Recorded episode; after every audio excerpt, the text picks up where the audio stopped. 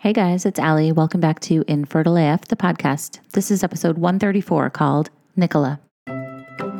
Infertile AF is supported by First Republic Bank. With a best in class banking app that allows you to bank anywhere, anytime, and a dedicated personal banker when you need one on one service, First Republic is uniquely positioned to offer the best of both worlds. With this combination of personal attention and convenience, it's no wonder that First Republic Bank has a client satisfaction rating two times the industry average. So, whether you're opening a personal line of credit or planning for your retirement, you can count on First Republic to be there for you every step of the way. Visit firstrepublic.com today to learn more. That's firstrepublic.com. Member FDIC Equal Housing Lender. Today's episode is brought to you by Beli, prenatal vitamins that help get your body the healthiest it can be to welcome a new little life. Beli's vitamins are formulated to optimize fertility and prenatal health for men and women through all stages of pregnancy, from conception through to post pregnancy. Beli's revolutionary science based formulation fuels your fertility to help support egg quality, promote hormonal balance, and increase your overall fertility health. Beli for Men prenatals are specially formulated with clinically proven nutrients optimized to help increase sperm count, help improve sperm morphology and motility, and boost overall fertility. To get started with Beli, go to belibaby.com and use code ALI15 for 15% off your first month of either Beli Women or Beli Men. Again, it's belibaby, B E L I B A B Y.com, and use code ALI15, A L I 15 for 15% off. Thanks, Beli. Okay, guys, I'm so excited about today's conversation because I feel like it's such an important conversation that needs to be had, and it's not had very often. So, today I am super honored to be talking to Nicola Salmon, who calls herself a fat positive fertility coach. She's the author of Fat and Fertile, and she is a fat activist and a speaker. So, today she's going to tell us all about her fertility journey being diagnosed with PCOS when she was about 16 years old. And then she's going to talk about what she's doing today. And a huge part of her work is supporting people and helping them advocate. She promotes weight inclusive fertility care and helps everybody believe and understand that they're worthy of that care. Because, as she says, the majority of clinics will not support fat people, and it's shocking. So, this is a great conversation. She's super cool. And without further ado, this is Nicola's infertility story.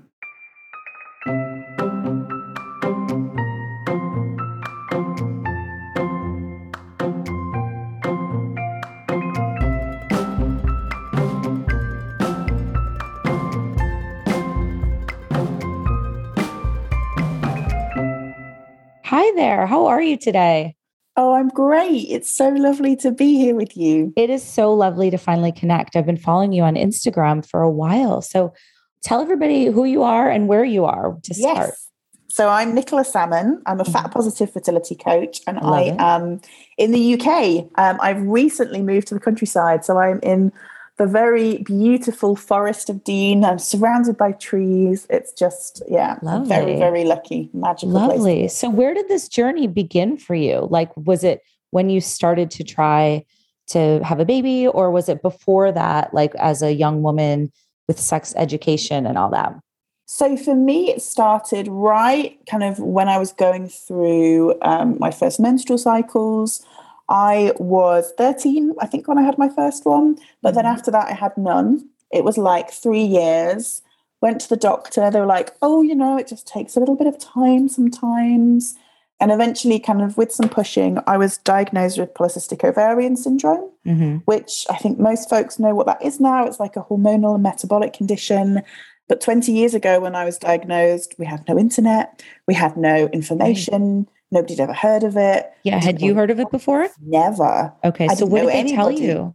And what did so you they think? Said, they said that I would never get pregnant mm. and that the only way to like quote unquote regulate my hormones was to go on the pill, which is what I did, mm-hmm. um, and to lose weight. Now I mm. wasn't in a really big body at that time. Mm-hmm. But, you know, when you're going through puberty, your body changes, they change at different rates. Right. So the doctor decided that losing weight was a great option for me. So that kind of really kind of triggered a huge journey through dieting, through Mm. trying different diets, losing weight, regaining Mhm. weight, gaining more weight. And that Absolutely. cycle kind of went through my whole 20s, teens, 20s, into my early 30s. Okay. Um, but yeah, so I thought for that for that whole time that I wouldn't be able to get pregnant. That's Um, a harsh diagnosis. Not only to mm. be told you're never going to be able to get pregnant, but also you need to lose weight. Like, as you know, a girl that has also struggled with her weight, like growing up and stuff, that's hard to hear. And that scars you when people say things like that. It really becomes a part of your identity when you're so impressionable, you know, at such a young age when everything's changing.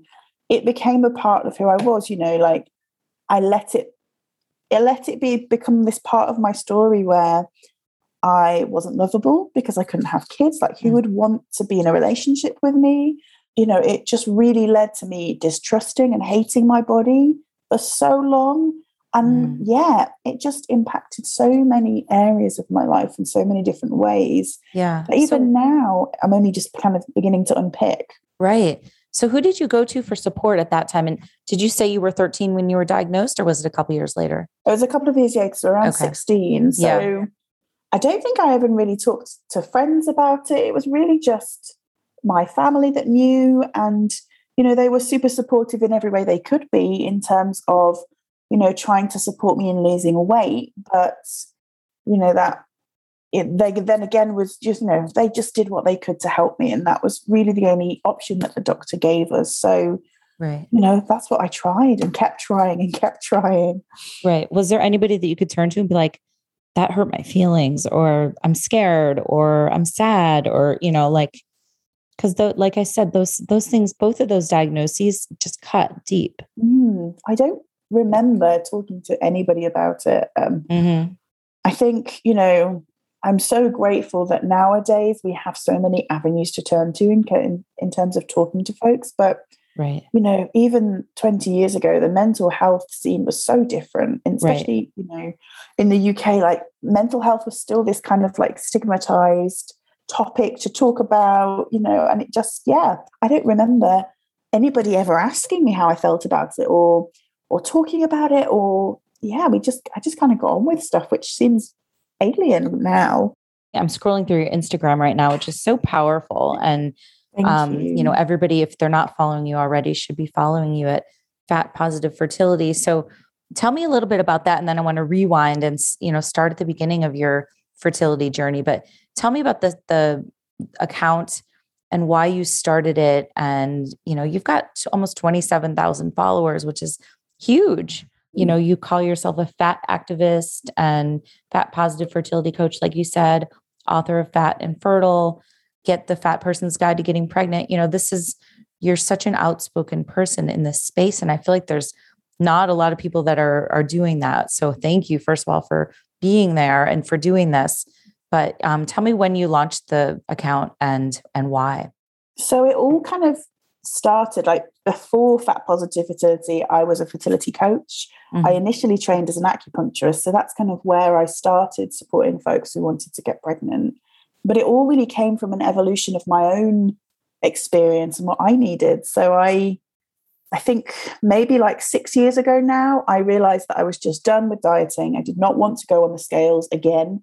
I did not want to fill my head with calories and carbs and you know all these ways that i was punishing my body so i Mhm. quit dieting Mhm. and luckily around that time i was on instagram i found other fat people who were just living their lives who were just being happy and it blew my mind because for so long all i'd been surrounded by was this idea that if you were a fat person you could only exist in this world if you were trying to lose weight in some way and Mm. The fact that there were people out there in their bodies being happy and not trying to lose weight i just Right. i just couldn't i just it just yeah Because you'd spent like decades probably trying to change, right? Constantly so going through this cycle and time money you know my life basically was dedicated to this pursuit of thinness and yeah i was just sick of it and you know this is about the time that you know kind of spoiler alert for what we're going to go back to but i got pregnant i had my son and i just did not want to pass that on to him i didn't want to pass on that shame that Mhm. kind of deep, deep shame that I felt about my body and the way that I was around food. So that was really what spurred me on to to trying to find a different way of existing in a fat body. And mm-hmm.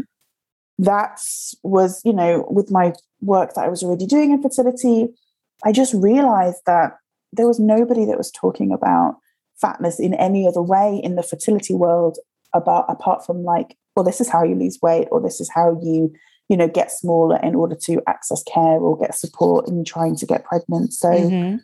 i knew that i had to start talking about this stuff. I did not feel prepared. I did not feel like i knew enough but i knew that there were so many people out there suffering because they were being told that it was their fault that they couldn't get pregnant. Right. And not only is you know ivf and treatment denied to a lot of people but you know you've also had posts where they say like you deserve weight inclusive fertility care so mm-hmm. weight inclusive fertility care is not everywhere right there's a lot of clinics no. that if you don't have a certain bmi you know body mass index they won't treat you right is that what you were finding yeah the majority of clinics will not support fat people and okay. it's shocking because you know we know that the, that infertility happens to bodies of all shapes and sizes like right, it's not exactly. just something that happens to thin folks or something that just happens to fat folks. Right. And for them to deny that care is so unethical and it is not born in the evidence. Like I before I was in fertility, I did a master's of medical engineering and physics and worked for the civil service wow. in like the medical department. So I have a background in research and I have right.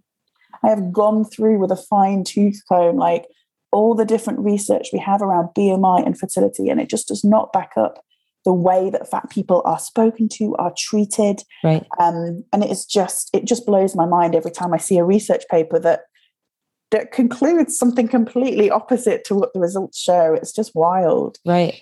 We have one of our, you know, a handful of our fertility rally members are dealing with this. And there's one friend in particular that I'm thinking of that, you know, she's going through that right now. She's at a clinic mm-hmm. and, you know, they told her she has to lose 40 pounds and she's really struggling. And she's like, I just can't lose this last 10. And I feel like my life is on hold. And it's just, it's such bullshit to me, I feel like.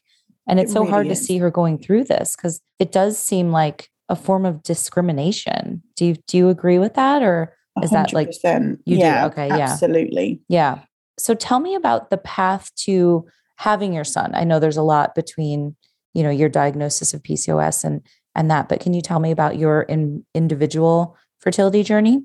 Yeah so i often kind of almost call it like a fertility journey in reverse. So i mm. i expected things to be hard and spent my whole 20s expecting to have to go through ivf to have to go through procedures and maybe to you know have to adopt or go through surrogacy or or something you know that extreme because of what the doctor told me. But it was it was really easy for us. We were super super lucky and both our boys got we got pregnant really easily. And and that again was one of the things that made me think, well, hang on a minute. You know, I'm here at my highest weight with 100 plus day cycles with PCOS, and I got pregnant like that. Like that doesn't make any sense to me. Mm-hmm. And why so you didn't have, have any med- medical treatment or anything? Nothing. Nothing. Oh, wow. And completely unremarkable pregnancies, completely mm-hmm. unremarkable births for both my sons, and mm-hmm. I just, but I, but the problem with my pregnancies was that I was expecting it to go wrong because right. again of everything we're told around fat folks getting pregnant, being pregnant. Right. So um, interesting. Yeah. How old are your boys now? They are seven and five. Oh so, wow! Um, yeah, amazing. Okay, so okay, I'm so thankful that you didn't have to go through, mm. you know, the mm. treatment oh, yeah. and the roller coaster that so many people do. But tell me about like the mental struggles of going through that because like you said, having these healthy pregnancies wasn't what you were expecting. So were you able to enjoy being pregnant or did you always feel like something was going to happen or like you're always waiting for the other shoe to drop? The first time, the first pregnancy was every single step of the way. I was filled with anxiety mm-hmm. around what was going to go wrong. Most of my healthcare appointments were like, well, you know, looking at weight and looking at you know, scaremongering around what's going to happen and the risks. And then, yeah, I was denied my birth choices during that pregnancy. Okay. And so, what does that mean exactly? So, I really wanted to have a home birth. I'd done all the research, I knew it was what I wanted, but the midwife told me that, that I wasn't allowed that. So, it was because really of your the- weight. Yeah, purely because of my BMI. There were no other health markers that were Wow. indicating that that would there would be a problem. It was purely down to my BMI. So how did that feel when she said that? Oh, it felt awful because you know I'd I'd done all the research. I'd made the decision about what I wanted, and then just to be turned away and told no, it just felt so so awful and just Mhm. you know like this that was the very first time that I actually ever put my foot down and said no like hold on a minute like this is not okay Mhm. it was the very first time I'd stopped being that quote unquote good girl and just done as I was told. Like I got the evidence together, I made an appointment with the head midwife, and I said, This is what I want. You cannot stop me. It's my body. It's absolutely my choice. And then she agreed. Not that I needed her permission, but you know, we accepted that this was what, what was going to happen. And yeah, I got the care. In the end, it didn't work out because of things that happened during my birth. Mhm. But even that act of going through that process was such Mhm. a powerful thing for me. Right. Um, and it was the very first time that I had ever advocated for myself. And that is such a huge part of my work now, supporting people in doing that work and going through that process. So did you become a fertility coach after you had your sons? So I think I was doing my training um, when my sons were little. So yeah, it must have been mm, probably, yeah, like six years ago now that I trained as a coach. Okay. Okay. So what made you want to, you know, help other women and get into this field in the first place? So I think, like most folks, it was because of my own stuff. So I trained as an acupuncturist before I got married, before I got pregnant, and was absolutely interested in hormones, fertility, you know, all the stuff around that because of my own PCOS and my own expectation that that was going to be where I was going. So that's kind of what led me into fertility acupuncture, which then led me on to coaching, which then led me on to you know, just completely redesigning my business and who I was serving and who I was supporting because I just saw that these folks were just being left and just being told that, you know, weight loss was their only option and that they, you know, weren't worthy of care, respect, and evidence based medicine. It's just, yeah. So that's kind of the path that, you know, navigated me here in the end. Mm-hmm. I love that one of your posts says, how to stop feeling shit about wanting to get pregnant. so tell me about the the people that you work with and your own experiences as well like you know there's we've obviously talked about discrimination and being denied med- medical coverage and treatment and everything but like how do you how can we change that like as a society how can we band together and what have you learned through your like coaching training that you can help these people who are going through it have a better outcome Mm, I mean, it's it's huge because this idea that that quote unquote fat people are unhealthy is like it's a foundational belief that most of our medical system is built on. And the discrimination that fat folks face isn't just in healthcare, it's in like, you know, they get paid less, they get fewer Mm. job opportunities, they um, don't get access to public transport, or, you know, like they're left out of so many, many things. And to really change that is, you know, the system needs a complete overhaul, you know, whether in the UK, that's through the NHS, you know, in the US, that's through the insurance systems, because though insurance systems are built upon this idea that, you know, fatness is a disease and that makes so much per percentage of the population unhealthy, then they need all these healthcare coverages. And, you know, it's such um, a nuanced topic and it's, you know, it goes beyond body size, like fatness when you use it to discriminate against people is also you know it it, it intersects with racism as well because any bmi barriers discriminate more on fat on black people and it's just such a huge problem that you know to be honest one person like i am not going to fix this i am not going to be able to do this by myself Mhm. um, we are going to need a radical overhaul of how the systems work, how the, how our medicine works. But kind of when I'm working with patients, I am doing it in kind of two main ways. I'm trying to support them in accessing care because that is a huge part of why so many folks really struggle because they cannot access the tests, the treatments, everything they need. Mm-hmm. And I'm also supporting them in helping them believe and understand that they are worthy of that care Mm-hmm. and that it's not all their fault and they, it's not that they just don't want it enough because they haven't lost that weight Mm-hmm. there's so much more to it than that and actually we know that diets don't work we know there is not one single research study out there that shows that dieting works long term we know that you know any form of restriction whether that's fasting whether that's keto whether that's you know any form of dieting will lead to binging. That that is a biological cycle that happens. So it's it's about helping them understand what's going on for them and why they haven't been able to lose that weight. Even though get growing their family is the most important thing in the world to them. And why Mhm. it's not their fault and why their healthcare system shouldn't be filled with shame and judgment and yeah so it's kind of this two pronged thing of both you know the practical access but also helping them understand that they are worthy of that care and support Mm-hmm. It's so incredible that you're doing all this. So I know you did a series, um, the four steps in to getting pregnant in a bigger body. Can we talk about that a little bit? Can you break that down for us? Absolutely. So it's based on like a framework that I created specifically for fat folks. So it goes into, so the F stands for formulate, that's step one. So what that involves is kind of looking at health from a bigger perspective and how we can look at where you are now, look at what is important for you and your health goals, and taking tiny, tiny, tiny steps to get there.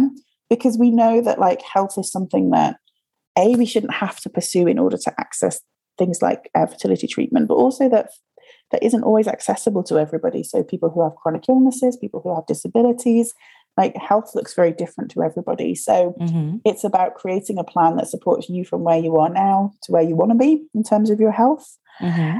Then it's the A, and that stands for advocacy. So we talk a lot about how to learn how to advocate, the research that we need. So I create a lot of research tools for folks to be able to advocate for their care, looking at how to do that practically, looking at things you can say, like having scripts, like as many tools as I can um, create in order to make Mhm. it as easy as possible for people because this isn't work that people should have to do Mm-hmm. you know everybody should have access to this but unfortunately some Right. people have to do this work the third step is the t so that's trust so it's really about relearning how to trust your body for me it was you know when, when i was told that i wouldn't be able to get pregnant then i just believed that my body was broken so it's about really relearning how to believe that your body's capable of pregnancy and Right. what that might look like and you know rebuilding a relationship with food that feels good because for Just- so many folks sorry I'm sorry. As a sidebar, I was going to say, do you feel that way now? Do you feel better? Like you don't feel like it's broken and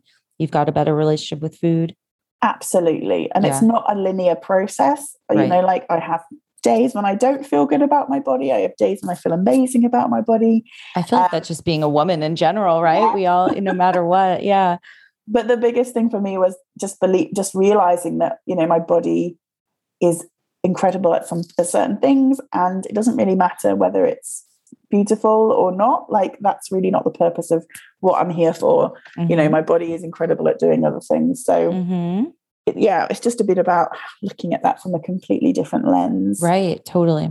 um, but yeah so the food thing really looking at relationship with food and then rebuilding that so that you can kind of begin to trust that you know binging cycles are completely normal and emotional eating is completely normal and just yeah taking all that energy out of your relationship with food because for so many people that can just consume them and you know it did for me as well for so many years of my life Mm-hmm.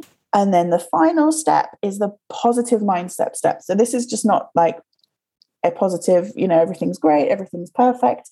It's about really looking at those underlying beliefs of what we believe about being fat, about getting pregnant, about becoming a parent, and really looking at if those beliefs are useful. Because for most of us, we've been conditioned over years and years and years to believe that being fat is wrong and being fat is bad and fat people can't get pregnant. So it's really about looking at those beliefs and changing them to be much more useful beliefs and and like how those then will help us in creating better habits in our lives and you know supporting our mental health and all these different ways. So it kind of all intersects together, but those are kind of the main four ways that I work with folks under that framework. Mm-hmm. I love it. So, one of the other things you posted was Are fat folks at higher risk during fertility treatment? And what's the answer to that? Mm. So yeah, I post a lot of trying to kind of do research posts on there. Mm-hmm. So I love it. You're like research. dispelling the myths and yes, spreading some truths. I love it. So the risk thing, like the risks are actually for some things a little bit higher, but some things are a little bit lower actually when you're in a bigger body, which is really interesting the thing the thing that a lot of the research doesn't take into account is that how fat people are treated when they mm. go and access medical care yeah. so there's something called weight stigma which is a measured um, impact of how fat people are treated and you know they get things like fewer they get shorter appointment times they mm. don't get things caught so like for specific cancers and specific conditions. Like it takes fat people longer to get diagnosed because doctors will just say, oh, it's just weight, you have to go and lose weight. Mm-hmm. So their their kind of diagnoses when people have serious conditions are being delayed. Um, so there's all kinds of reasons why actually just being in a fat body and how I'm treated by a healthcare professional has negative impacts on my health. And that is not taken into account in the majority of research into fatness and just fertility, but also, you know, fatness in any kind of health condition. Right. So it's about, you know, looking at what the risks are. And the majority of the risks are not there are, or, you know, very small increased risks, but they do absolutely not take into account um, the, the fact that these folks are experiencing weight stigma and also the impact of dieting, you know, like going through diets and your weight going up and weight going down, like that we know impacts metabolism, impacts chronic inflammation, and those things, you know, massively impact the way our hormones work in our bodies. So it's a complex picture, mm-hmm. but weight, you know, it is so exaggerated the weight, the way that weight impacts that. Mm-hmm. And even if it does impact it, it shouldn't be a reason to deny folks care. Like it should just be managed. And, right. you know, fat people should be included in things like research into how these um, treatments work and should be included in when doctors are trained in how they do these surgeries and how they support folks, which they are routinely left out of. So, right. It's it's really really complex issue. Yeah. Before we wrap it up, I would love to say, you know, we said earlier, you deserve weight inclusive care. What are some thoughts for somebody who might be listening who is going through a fertility journey and is feeling like they're not getting weight inclusive care? What are some tips or words of advice that you might say to somebody who's struggling? Mm, so, you are not alone. Absolutely, there are so many other folks going through this exact same problem where they are not accessing the care and the treatment that they deserve. I've tried to collate a whole list of clinics all over the world that will support folks in a more weight neutral way. It's not perfect, but it might be a good place to start if you're thinking about like you want to access care from a clinic or you want to get more support. But and I they can find want, that on your site. Yeah, so it's nicolasalmon.co.uk. Okay. Um, but I absolutely just want folks to know that they are worthy and deserving of that support and whatever it takes for them to grow their family they should be able to access that.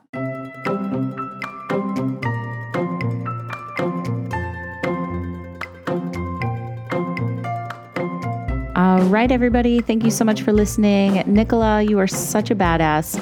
Guys, if you're not following her already, please check her out at Fat Positive Fertility on Instagram. And I also wanted to tell you to save the date for Fertility Rally Live, which is happening on October 23rd. So, this is our third Fertility Rally Live.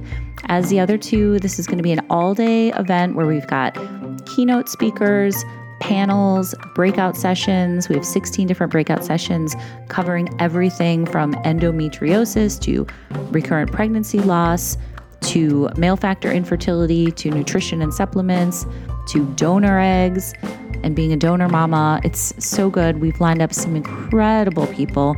And as always, even if you can't come for the live event, our programming will be available for 30 days on our event site. So definitely check out our Instagram, Fertility Rally on Instagram, and we will blast out more info as the event nears. And we would love to see you guys there. There'll also be info on fertilityrally.com. So, Fertility Rally Live, October 23rd. We cannot wait to see you guys there, and I will talk to you next time. Thanks.